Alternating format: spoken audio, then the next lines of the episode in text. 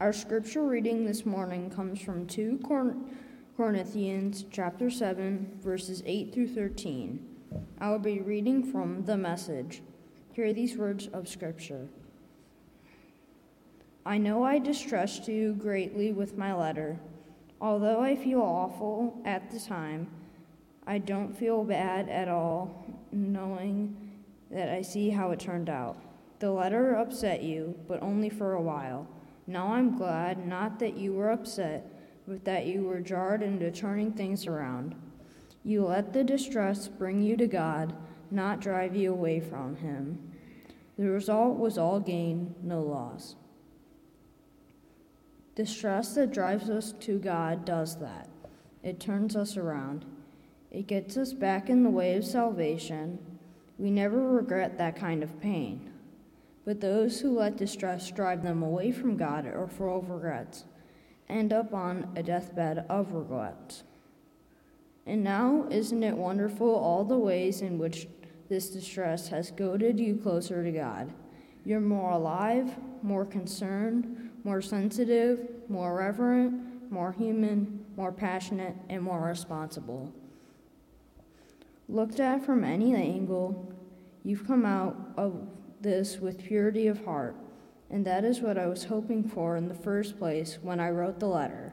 My primary concern was not for the one who did the wrong, or even the one wronged, but for you, that you would realize and act upon the deep, deep ties between us before God. That's what happened, and we felt just great. The Word of God for the people of God. Thanks be to God.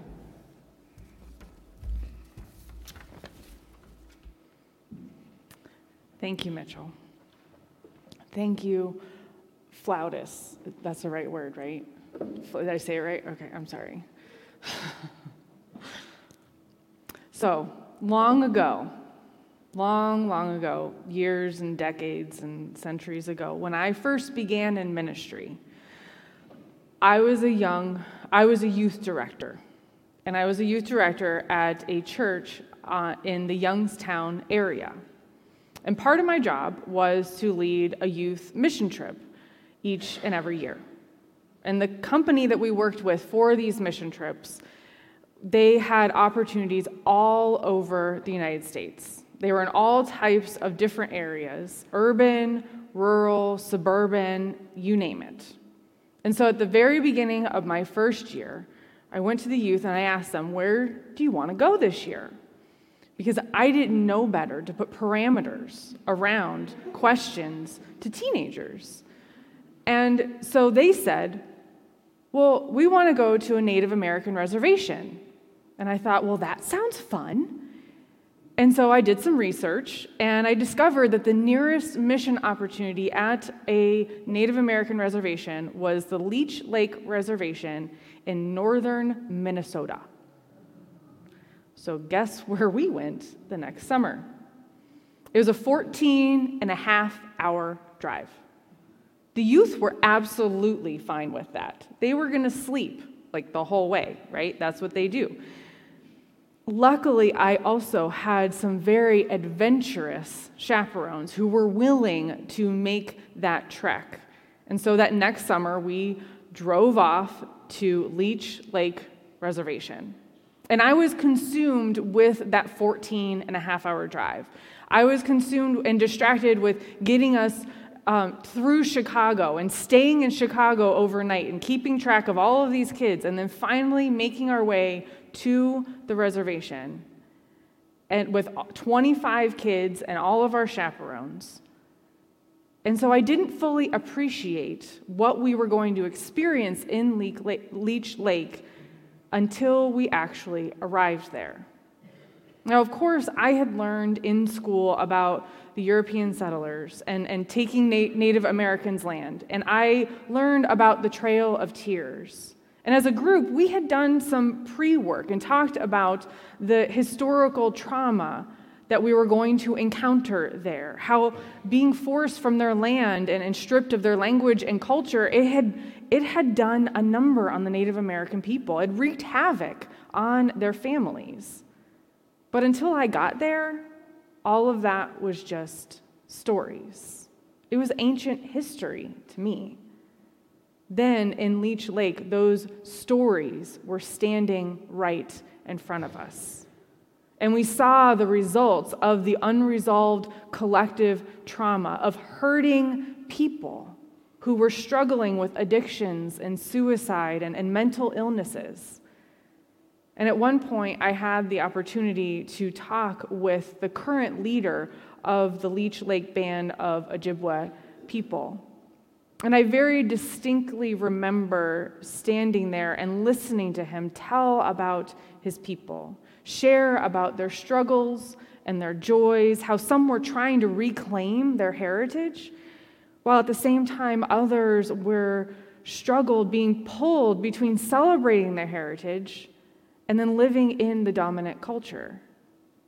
And as I was standing there, I felt the heaviness of the guilt wash over me, and it just settled in.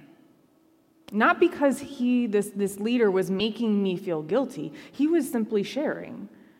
But because I saw in a new way, right in front of me, how my people, people of European descent, and let's be honest, people of the church, participated in the harm and the trauma that was inflicted on his ancestors. And I regretted that part of our collective history. And so, under the weight of all of this regret and this guilt, I wanted to do something. I wanted to say something to him. But the word sorry just seems so very inadequate.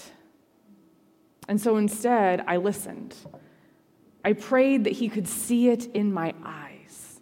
He could see how I was feeling, and he could see it in my actions.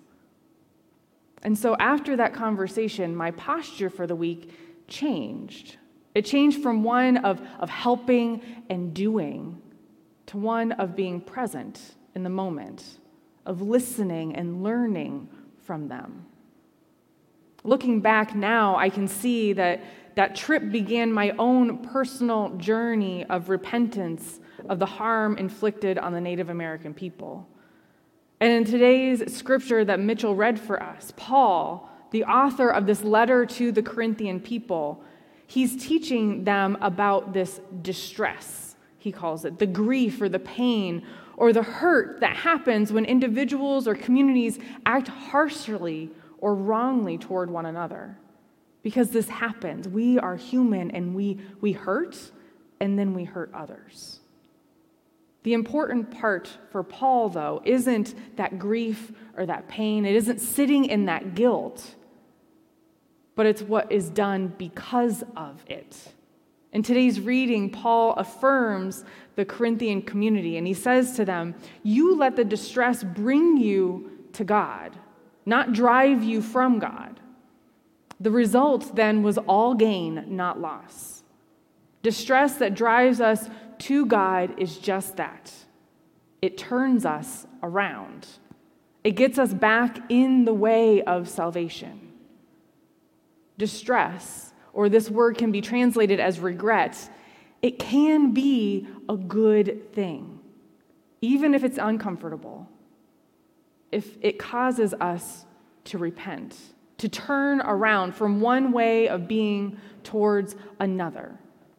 Often we talk about repentance. We talk about repentance towards God most of the time turning away from, from a sin, from, from a harm, or whatever is keeping us from God, those things and what we call them, turning away from that and then turning towards a full relationship with God.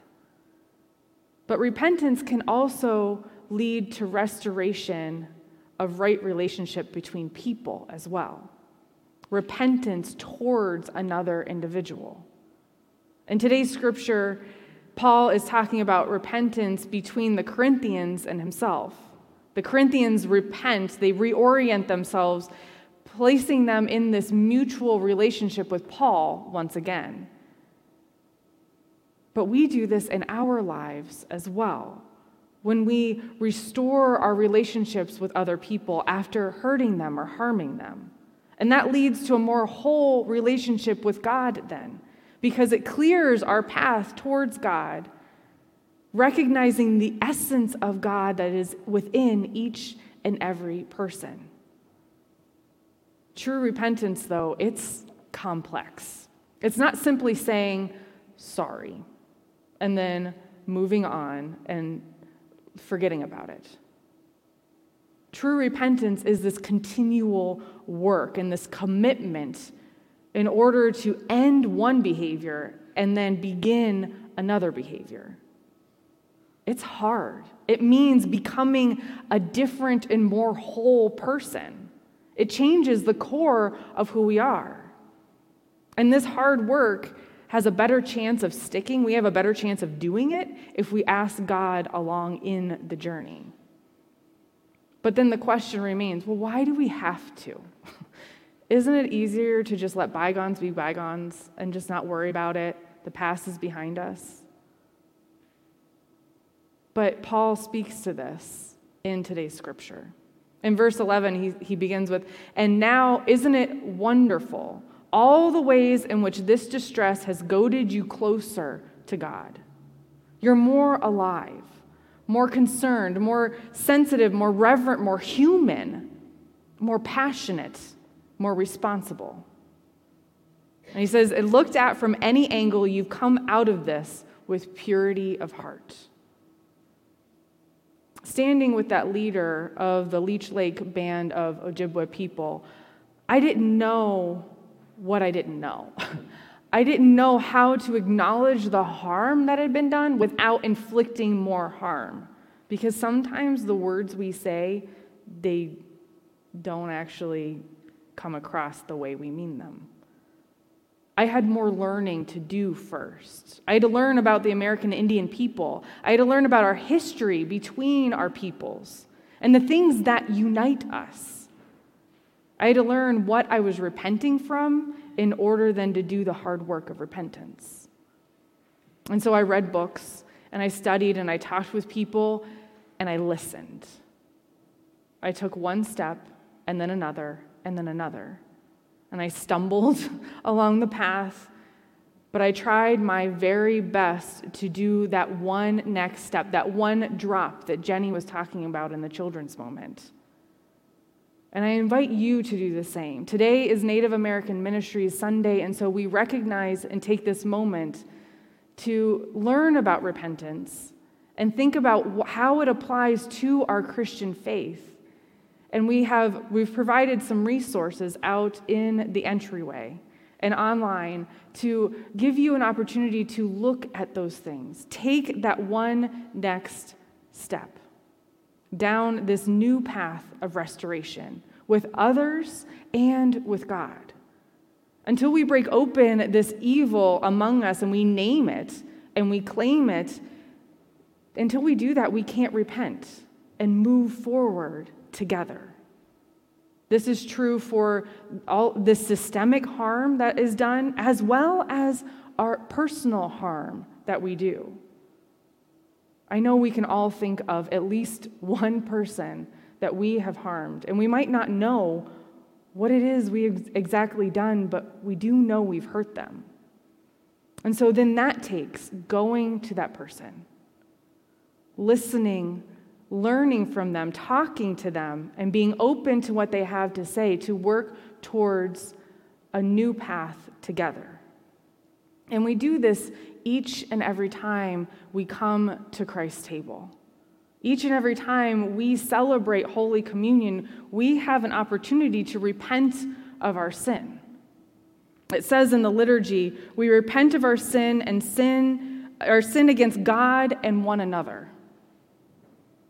And so as we take this time to prepare ourselves for Holy Communion, I want us, I want to invite us to take a moment to think about those people that we've wronged. And traditionally, uh, long ago, before even I was a youth pastor, it was that long ago, in the Christian, you guys are just not awake today. Oh my gosh. Long ago, it used to be the tradition that people would go to the person they have wronged and make right before coming to the table. Now, our circles are much bigger now, and we're not able to do that before coming to this table. So, this is an opportunity to think of those people, pray through it, ask God into that relationship, and then make a commitment to go talk to that person, to listen to them, and learn how we can move forward together. And so I invite you into this time of silent reflection. Let us come before God with a clean heart.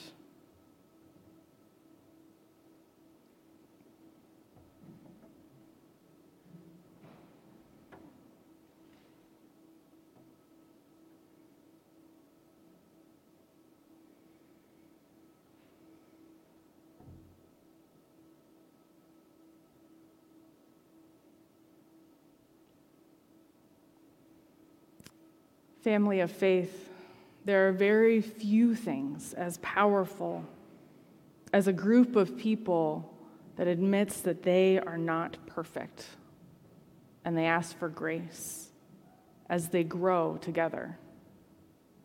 Imagine what our world might look like if every institution, every individual had this weekly rhythm. Friends, we can light the way. Let us be brave in our truth telling, honest in our confession, because we know that we will always, always, always be met with grace. I invite you to pray with me the bold words of this prayer of confession and words of forgiveness. We send to you, Creator God, our dreams, visions, and prayers for the heart of the people, created with your sacred fire burning within us. We confess that we struggle to live out our great potential. When we do harm to your creation, your creatures, and fellow human beings, forgive us all. When we fail to do all the good we can in all the places we can, when we turn away from your love and grace. Hear the good news of Jesus Christ. You are forgiven. I am forgiven. We are forgiven. Thanks be to God. Amen. On the night in which Jesus gave himself up for us, he was eating with his disciples, his friends, and he took the bread from his table and he gave thanks to God. And then he told his disciples, Take, eat, do this in remembrance of me. And then after the supper was over, he took the cup from their table. And again, he gave thanks to God. And he told his disciples, Take, this is the blood of my new covenant given for you and for many for the forgiveness of sins. Do this as often as you drink of it in remembrance of me. Most holy God, we pray that you might pour out your Holy Spirit on us gathered here and on these gifts of bread and juice. Make them be for us the body and the blood of Christ, that we may be for the world the body of Christ redeemed by his blood. By your Spirit, make us one with Christ, one with each other, and one in ministry to all the world, until Christ comes in final victory and we get to feast at his heavenly banquet. Through your Son, Jesus Christ, with the Holy Spirit in your holy church all honor and glory is yours, Almighty God, now and forever. Amen.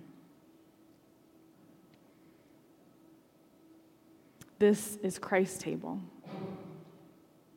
It is set for us, and all are invited to receive. All are invited to receive together as it is God's grace in the way of gluten free bread and Welch's grape juice because I'm a good United Methodist. And I want to invite you as you receive, we will have one cup of juice and then one cup of bread. Receive the bread, receive the cup. And then you can take them back to your seat. You may pause in the, at the communion railing and receive there. You may take a moment and sit in a pew and pray. This is your time to be filled with God's grace and know that we are in this together. Let us come and receive God's grace. I invite my communion stewards to come forward.